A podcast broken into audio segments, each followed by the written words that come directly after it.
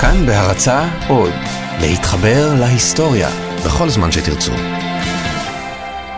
אם גם אתם סופרים קלוריות, אני מציע לכם לעצור לרגע אחד מהספירה ולהקשיב.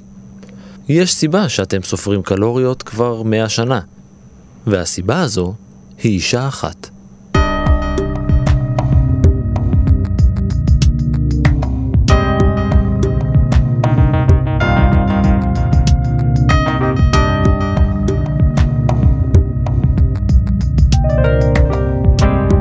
קלור בלטינית זה חום.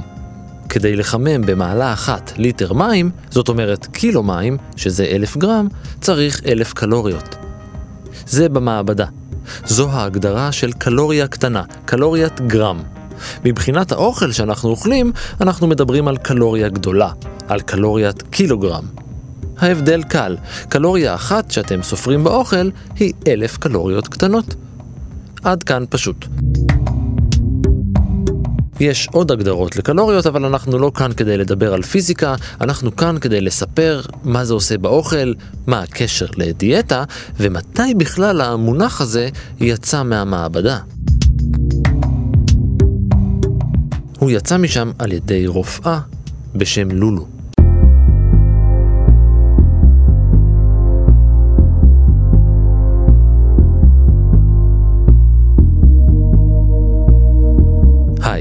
אני ערן מנהר ואתם על מנהר הזמן. מדי פרק אנחנו מספרים לכם על מקרה שקרה בעבר מזווית שכנראה עוד לא הכרתם. הפעם נספר את סיפורה של האישה שבגללה אנחנו אובססיביים בנוגע לקלוריות. תכף נגיע אליה, אבל קודם בואו נדבר רגע על ההיסטוריה של הדיאטה.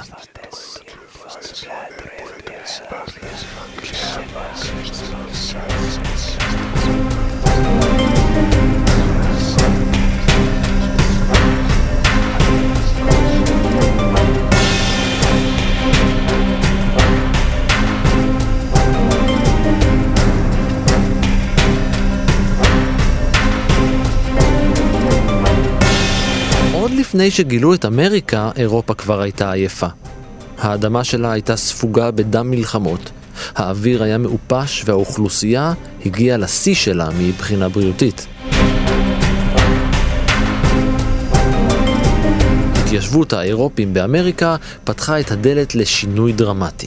לא רק כלכלי ותרבותי, אלא גם בריאותי ואבולוציוני. גידולי השדה באמריקה סגסגו, הם היו בריאים יותר, שופעים יותר, וכתוצאה מכך, עד אמצע המאה ה-19 האמריקאים החדשים היו גבוהים מהאחים שלהם באירופה ב8 סנטימטרים. חוסן פיזי הפך לתכונה מהוללת.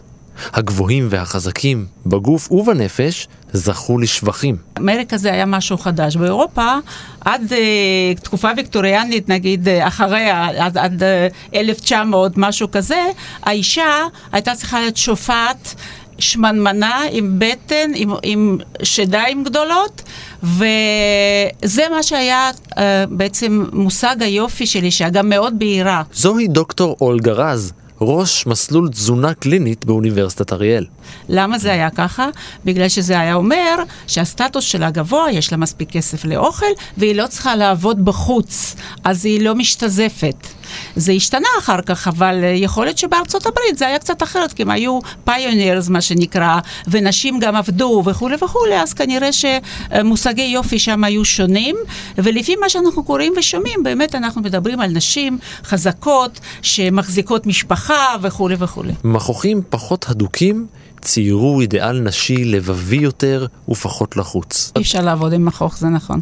ומה שמעניין, בקשר למכוך, שהדבר הזה שנקרא wasp waist, חזר אלינו ב-1950, בשנות ה-50, נהיה שוב מודרני, וב-60-70 זה נעלם, אבל עכשיו בווינטג' אנשים כמו פריס הילטון וקריסטינה אגולרה וקים קרדשן, הם לובשים מכוך מעל, פעם לובשו זה מתחת, והם ממש עשו מזה בגד, זאת אומרת זה חזר בווינטג' ברטרו ולא נוח. זה נשמע קצת סקסיסטי, אבל המשמעות היא נשים בריאות וחזקות יותר, ונשים כאלה יכולות גם לעבוד בשדות וגם ללדת צאצאים חזקים ובריאים יותר. אבל לא כולם העריכו נשים חסונות במאה ה-19. די מהר החלו ניסיונות לא ממש מוצלחים לעודד נשים להיות רזות. אחד הניסיונות האלה היה של קומר בשם סילבסטר גרם מפילדלפיה. לקראת סוף המאה ה-19 הוא הטיף לאורח חיים שכלל דיאטה קיצונית וסגנון חיים סגפני. הקומר גרם הטיף נגד מה שהוא כינה הגרגרנות האמריקאית. הוא היה נגד יחסי מין. הוא חשב שזה חולשה ושזה דבר שצריכים לצמצם עד כמה שאפשר. ונגד בשר ואלכוהול.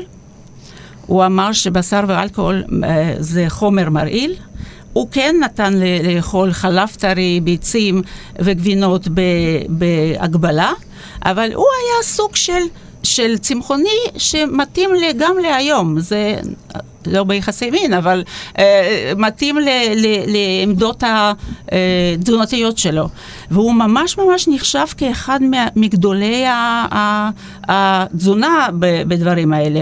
והוא אמר שבשר ואלכוהול מזיקים לגוף ולנפש. הוא היה מאוד מאוד מאוד קיצוני. האב גרם לא הסתפק בהטפה. הוא ייצר, שיווק ומכר אוכל משלו. הקרקרים של גרם.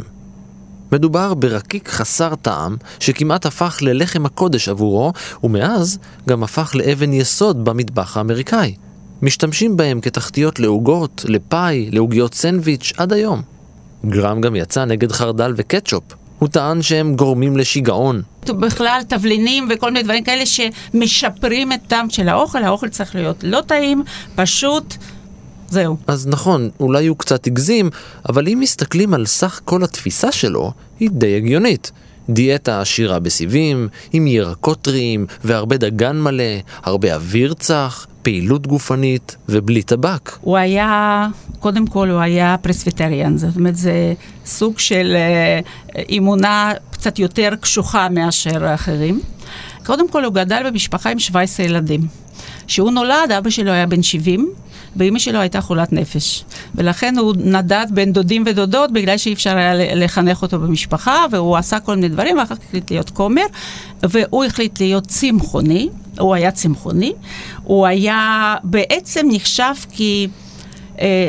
כרפורמר, כמישהו שממש הפך מושגים תזונתיים בארצות הברית, באמריקה, ואחד מהדברים הכי חשובים שלו היה לאכול חיטה מלאה. לעשות לחם, לאפות לחם בבית, חס וחלילה לא לקנות לחם לבן בחוץ. כעסו עליו מאוד בעלי המאפיות, כי הוא ממש הרס אותם, וזה גם מתקשר לתפקיד האישה בעיניו, בעניין הזה אישה צריכה להיות בבית, לטפל במשפחה ולאפות לחם. עדת המאמינים שהלכה אחריו מזכירה קצת את עדת החסידים של הטבעונות בימים שלנו. שהוא בעצם הראשון שטען שסטרס ולחץ גורמים למחלות.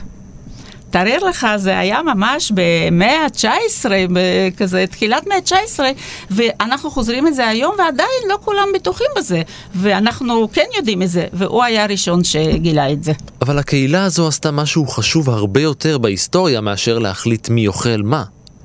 זו הייתה הפעם הראשונה, בה הציבור באמריקה התחיל לחשוב על דיאטה. הפעם הראשונה בה אנשים התחילו לקשר בין צריכת יתר של אוכל, ובין סכנה בריאותית. ואז הכל השתנה.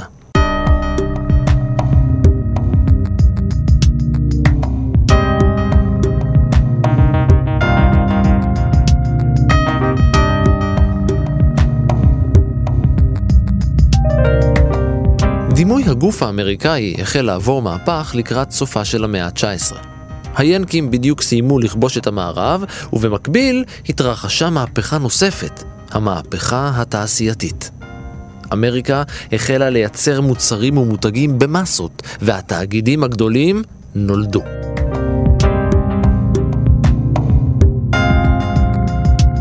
ובדיוק כשאנשים התחילו להשמין, זה הפך להיות לא אופנתי. כן, אופנתי. השמנה ורזון היו עניין של טרנד, והטרנד של השמנה בעצם הסתיים בסביבות 1900, ופה מתחיל להיות הטרנד של יותר רזון ופחות שומן בגוף, גם לגברים וגם לנשים דרך אגב. לפני כן, גברים שמנים היו נחשבים מוצלחים. נשים היו עושות מאמצים גדולים להעלות במשקל כדי למשוך אליהן גברים, ועדיף אנשי עסקים שמנים שמעשנים סיגרים שמנים. סמל יופי של גבר בימים יותר מוקדמים, הוא שמנמן, יש לו קצת בטן וזה, יש לו אגן יותר רחב מהכתפיים, יש לו קצת נשיות בזה, וזה מה שהיה נחשב כגבר באמת סטטוסי, כאילו. האישה הייתה בעצם מישהי שיושבת בבית, האישה, אתה צריכה להיות כאילו... איך אני אגיד את זה? אישה זה היה משהו שצריכים להראות אותו. איזה אישה יפה יש לי, ואיזה בגדים יש לה, ואיזה תכשיטים יש לה, וזה בעצם היה התפקיד שלה, גם ללדת ילדים בין היתר, אבל זה היה התפקיד שלה. עם התחלפות המאות, התחלפה גם האופנה.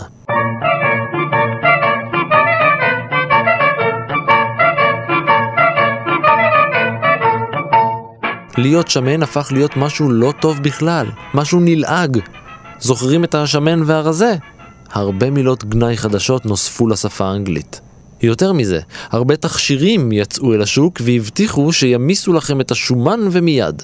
עם המאה ה-20 נולדה גם הרפואה, והוכיחה מחקרית שהשמנת יתר ממש מסכנת חיים. וזה בתקופה שתוחלת החיים הממוצעת בארצות הברית הייתה 49 שנים. עכשיו, אולי הרפואה הייתה מתקדמת, אבל הרופאים לא ממש. הם נתנו למטופלים שלהם כל מיני עצות ממש ממש גרועות. נגיד, להתחיל לעשן. העישון היה אז נחשב כמשהו מאוד בריא. העישון היה מוצג כדבר בריא, כי באמת ככה חשבו. זה לא שהם עשו את זה בכוונה, ככה חשבו.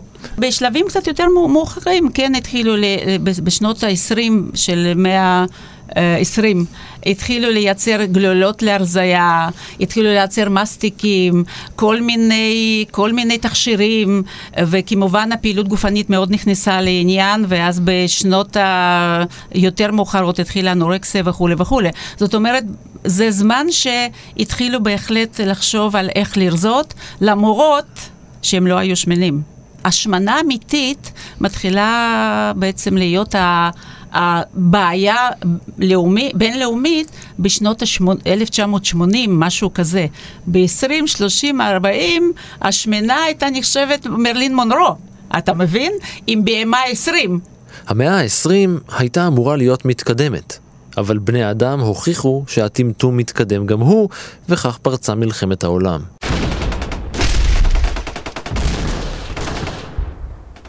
בעוד שאירופה התמודדה עם קרבות אגו ושליטה ואיבדה מיליוני בני אדם, באמריקה החלו ההכנות להצטרפות למלחמה. כשהתגייסה ארצות הברית למאבק העולמי, לא רק החיילים גויסו לקרב, אלא גם האזרחים, ובעיקר הנשים, גויסו למאמץ התודעתי.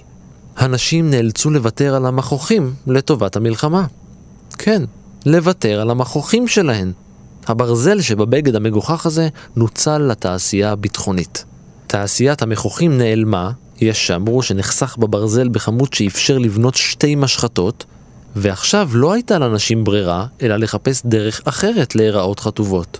לא תרופות פלא, לא מכוחים, אין ברירה, צריך לרדת במשקל. ואז הגיע לולו.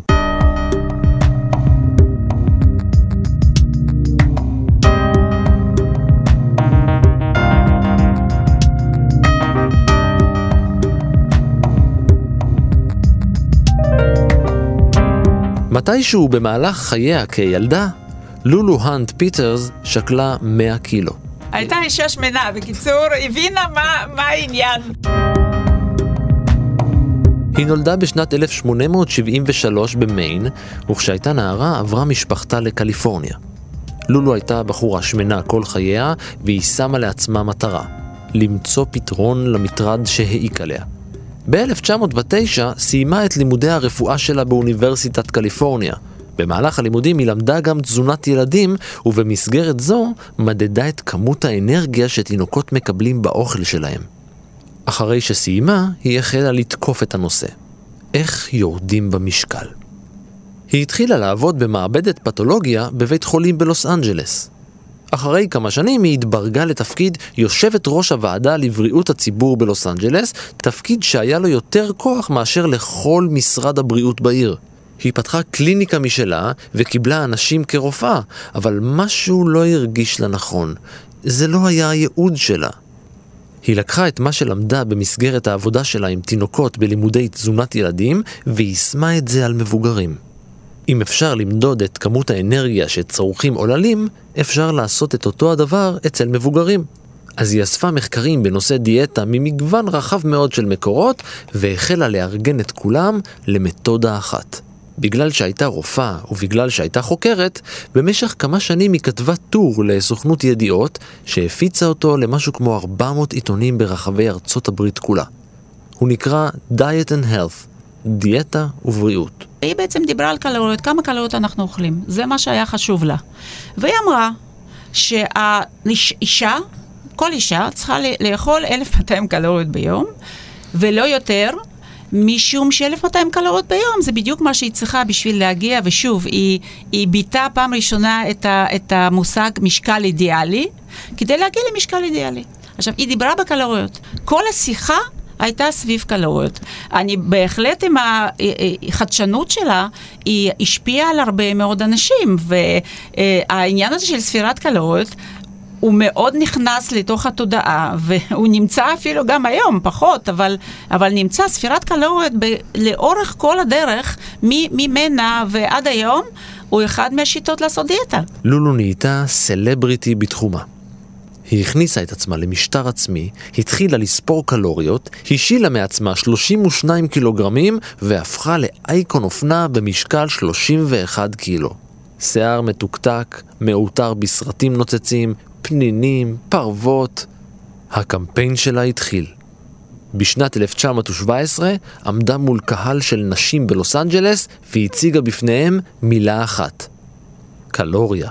זו הייתה מילה חשובה ביותר, היא הסבירה, בסיסית ומשמעותית ביותר. היא חרשה את הארץ בהרצאות בפני מאות ואולי אלפי נשים והציגה את הקלוריה כוכבת המשטר החדש. קלוריה, היא הבהירה להן, מודדת את מה שאני קוראת לו ערך תזונתי. דיאטה, היא אמרה להן, היא שליטה עצמית מוחלטת. ובגלל שמלחמת העולם הראשונה כבר השתוללה, היא המליצה להן להתארגן בקבוצות. כיתות של נשים לשמירה על המשקל כנגד הקיסר. הקיסר הגרמני, אלא מה? היא אמרה שלרזות ולעשות דיאטה כזאת כמו שהיא הציעה על קלוריות ועל מעט קלוריות, זה פטריוטיות. זה כאילו להיות פטריוטית של המדינה שהיא נמצאת במלחמה ואין הרבה אוכל וכו' וכו'. ומי שלא עושה את זה ומשמינה, היא לא פטריוטית, אין לה שום סלף קונטרול, שוב בקרה עצמית, ובכלל בן אדם חלש ואין מה לדבר איתו, בכלל לא שווה. כנראה שהיא מאוד מאוד הבינה ששמינים הם חלשי אופי ואנשים מאוד חלשים. אם נשים יאכלו פחות, לחיילים הלוחמים יהיו יותר אוכל ויותר אנרגיה. אני חושבת שהיא קישרה את זה לאנשים שנשארו בבית, ושבתור מישהו שפטריוט למדינה שלו, הוא לא יכול להשמין בו בזמן שאין הרבה אוכל וחיילים נלחמים. פטריוטיות כאמצעי לדיכוי תיאבון. היא פיתחה שיטה די מדויקת לחישוב כמות האנרגיה שעצורה בכל מאכל. למשל, גרם אחד של שומן שאנחנו אוכלים מכיל 9,000 קלוריות קטנות, או 9 גדולות. לשם השוואה, גרם אחד של פחמימה או חלבון מכיל 4,000, או 4 גדולות. אלכוהול מכיל 7 קלוריות גדולות בגרם אחד. ב-1918 היא פרסמה את הספר Diet and Health with Key to Calories, דיאטה ובריאות עם מפתח לקלוריות. התורה פשוטה ומחזיקה עד היום. אל תאכלו יותר קלוריות מאשר אתם שורפים במהלך היום. דרך אגב, זה גם היא דיברה על מאזן אנרגיה. כמה נכנס וכמה יוצא. היציאת אנרגיה, הוצאת אנרגיה על ידי פעילות גופנית ועוד כמה גורמים. למשל, כשאנחנו אוכלים, מתברר שאנחנו מוצאים אנרגיה. זה מה שהיא לא ידעה בטוח, כי זה בא אחר כך, נגיד אם אנחנו אוכלים בשר, אז בערך 10% מהקלוריות שאנחנו צורכים, הולכות לאנרגיה, אנחנו בכלל לא מקבלים אותם, אז זה גם חשוב. והכנסת אנרגיה זה רק אוכל. אם כמות האנרגיה נכנסת שווה ליוצאת, אז אנחנו נשארים באותו משקל. אבל אם כמות האנרגיה שנכנסת עולה על מה שיוצא, אז נוצר פער של יותר מדי קלוריות, ואין להם לאן ללכת, חוץ מלהפוך לרקמת שומן. וככה אנשים משמינים. אנחנו משמינים בשומן, אין לנו שום דבר אחר שאפשר להשמין. רק רקמת שומן. רקמת שומן זה רקמה שמיועדת לאחסן את השומן כמאגר אנרגיה, לזמן שאין אוכל. לכן הגוף שלנו נורא אוהב לשמור על האנרגיה ורקמת שומן, כי זה כאילו מבחינה הישרדותית, זה הדרך שלו להבטיח לא למות מרעב. ככה זה עובד. הספר דיבר עם נשים. הוא נכתב בידי אישה ודיבר עם נשים. והוא היה הצלחה מסחררת. היא לא אכפת למה שבן אדם אוכל. הוא יכול לאכול מה שהוא רוצה, רק שזה יגיע ל-1200 קלוריות. מה כן הייתה נגד אכילת סוכריות. כי היא אמרה שאם מישהי אוכלת סוכריה, יכול להתפתח אצלה בינג' איטינג, ותגמור את כל הקופסה. זה היה נורא משעשע לקרוא על זה, אבל בסך הכל הייתה אישה ששינתה את עולם הדיאטות. מה שהיא לא ידעה, לולו, באותם הזמנים, שמזונות שונים משפיעים עלינו אחרת, שונה. זאת אומרת, למשל, אם אתה אוכל הרבה ממתקים, נגיד 1200 קלוריות מממתקים ו1200 קלוריות מחלבון, שומן ופחמימה מורכבת. על ממתקים אתה יכול להשמין, ועל הדברים האחרים פחות. למה? בגלל שכשאנחנו אוכלים אוכל, אנחנו מפעילים מנגנונים שונים. האחד מהחשובים ביניהם זה הפרשת אינסולין מהלבלב. האוכל שהכי גורם להפרשת אינסולין מהלבלב זה סוכר, מכל סוג. ואם אנחנו אוכלים משהו שמכיל סוכר, יש עלייה בסוכר, בעקבותיה עלייה באינסולין, ושאינסולין עולה, אי אפשר לרדת במשקל שעות. לכן, כשאנחנו ממליצים לאנשים על סגנון חיים שהוא יגרום לירידה במשקל ושמירה עליו, בין הדברים שאנחנו מצמצמים, זה דברים מתוקים. בגלל זה. היא הצליחה לקחת נושא משעמם, שעד אז התייחסו אליו רק במרפאות ורק באמצעות טיפול קליני, ולהפוך אותו לנגיש. היא הייתה סופרג'יסטית, כלומר, השתתפה בתנועת נשים לזכויות נשים. הייתה אישה כנראה מאוד מאוד חזקה ומעניינת, והאמת היא שהיא אחר כך התחילה לעבוד עם תעשיית אופנה. כי אז רזון ואופנה באו ביחד והזמינו אותה, עבדה עם שנל, עם ווג, וכאילו החיים שלה היו מאוד מאוד מגוונים בסופו של דבר. היא כתבה בהומור, בתבונה וברגישות, והפכה את הדיאטה ללייפסטייל.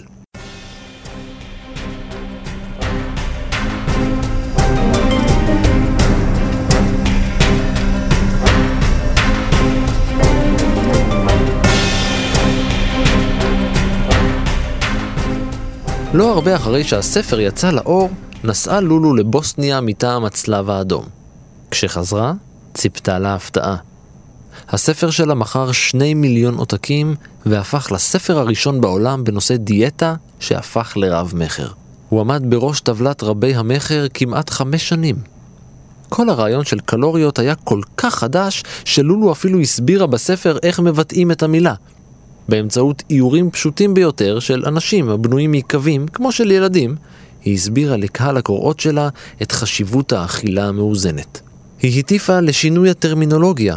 במקום להגיד אני אוכלת פרוסת לחם, היא כתבה, אמרי אני אוכלת 100 קלוריות של לחם. לולו כללה בספר גם רשימה של מאכלים שמכילים 100 קלוריות, ונוסחה לחישוב משקל הגוף האידיאלי עבור כל אחת. היא לא התייחסה לסוג האוכל בכלל. לא משנה אם זה היה בשרי, חלבי או צמחוני, העיקר היה כמות הקלוריות. זאת בדיוק הנקודה, כי עוד לא יכלה להתייחס לסדגר, לא היה הידע הזה שהצטבר במשך שנים האלה, אבל בתור מישהו שפרץ דרך, היא הייתה גדולה, מה להגיד? תזונה מאוזנת ובריאה הייתה בראש מעייני העולם לאחר המלחמה הגדולה. דמיינו את העולם אז. חיילים רעבים, אוכלוסייה אומללה וענייה, מקורות מזון שידלדלו בעקבות הלחימה. לולו הפכה לגורו של דיאטה. הגורו. היא הייתה הראשונה שקישרה בין אכילה לא מבוקרת ומחלות ספציפיות כמו מחלות לב וכליות. עד היום, עד היום יש אנשים או יש שיטות שמחשבות קלוריות. דיאטת חלבונים של אטקינס, גם כן זה דיאטה מאוד מאוד מאוד מאוד מאוד מפורסמת. אני חושבת שהוא גם מכר כמות אדירה של ספרים, ולהגיד לך את האמת, בלהתחשב שעולם נהיה יותר גדול ויותר אנשים, אני חושבת שדיאטה מאוד מאוד מפופולרית, גם שלו וגם הדיאטות שבאו אחריו, הדוקן ופלאו וכל מיני דברים כאלה. זאת אומרת, הדיאטת חלבונים כל פעם עולה, אחר כך קצת יורדת ואחר כך שוב עולה, ואני חושבת שמ-1970 עד היום זה דיאטה מאוד מאוד פופולרית. המוטו של הדיאטה החלבונים בכלל זה לאכול חלבונים ושומנים כמה שרוצים, ואכן יורדים במשקל. יש לזה הסברים שונים. הסבר אחד שאוכלים כמה שיותר, ואוכל שמן שהוא מאוד מסביע, אז לא אוכלים כל יום 3 סטייקים של 600 גרם, אוקיי? לאט לאט ככה. דבר שני שהוא פיזיולוגית מתאים, זה שכשלא אוכלים בכלל פחמימות, אז הגוף מתחיל באיזשהו שלב, נגיד כמה זמן אחרי שמתחילים את הדיאטה, לפרק שומנים ולהפוך אותם לאציטון, והאציטון יכול להיות מזון למוח. אי אכילת פחמימון זה בעיה של אספקת סוכר למוח, ופה איכשהו באיזושהי צורה חלק מהאנרגיה יכולה להפוך על ידי פירוק שומנים. נכון שלדיאטה הזאת, לפי מחקרים, יש כמה וכמה חסרונות, כמו למשל פגיעה בכליות אפשרית, אבל הדיאטה הזאת כל פעם עולה מחדש. אז אני חושבת שאם להשוות מספר הספרים שנמכרו אז ועכשיו, בגלל שעכשיו אנחנו הרבה יותר אנשים, אז זה מאוד דומה ואולי אפילו עובר. אבל לולו עשתה עוד משהו משמעותי, שעם ההשלכות שלו אנחנו מתמודדים עד היום. היא הפכה את ההשמנה למשהו לא אופנתי. לפי לולו, כדי שאישה תהיה רזה היא צריכה לעמוד בפני פיתויים, וכדי לבסס את התזה שלה היא השתמשה במילים כמו חטא, עונש וגאולה.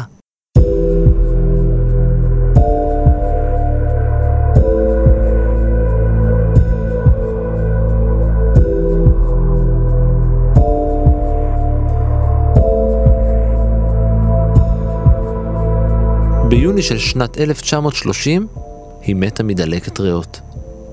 היא הייתה בת 57.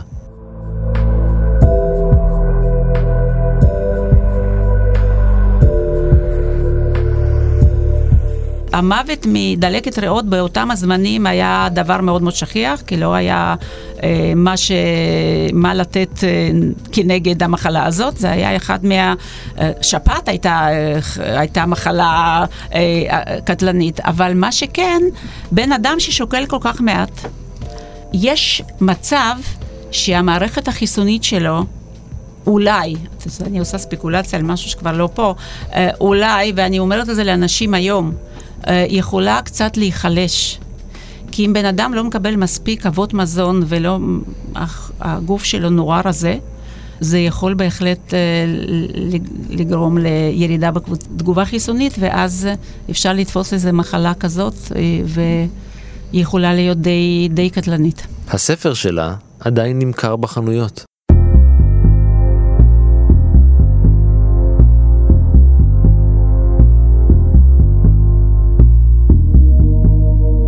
ועד כאן מנהר הזמן להפעם. תודה לדוקטור אולגה רז, תודה גם לאור מנהר שהיה על ההפקה ולא הפסיק לספור קלוריות, לניר גורלי שהיה על העריכה והתחיל דיאטה, ואם היה לנו טכנאי, הוא בטח לא היה מפסיק לאכול.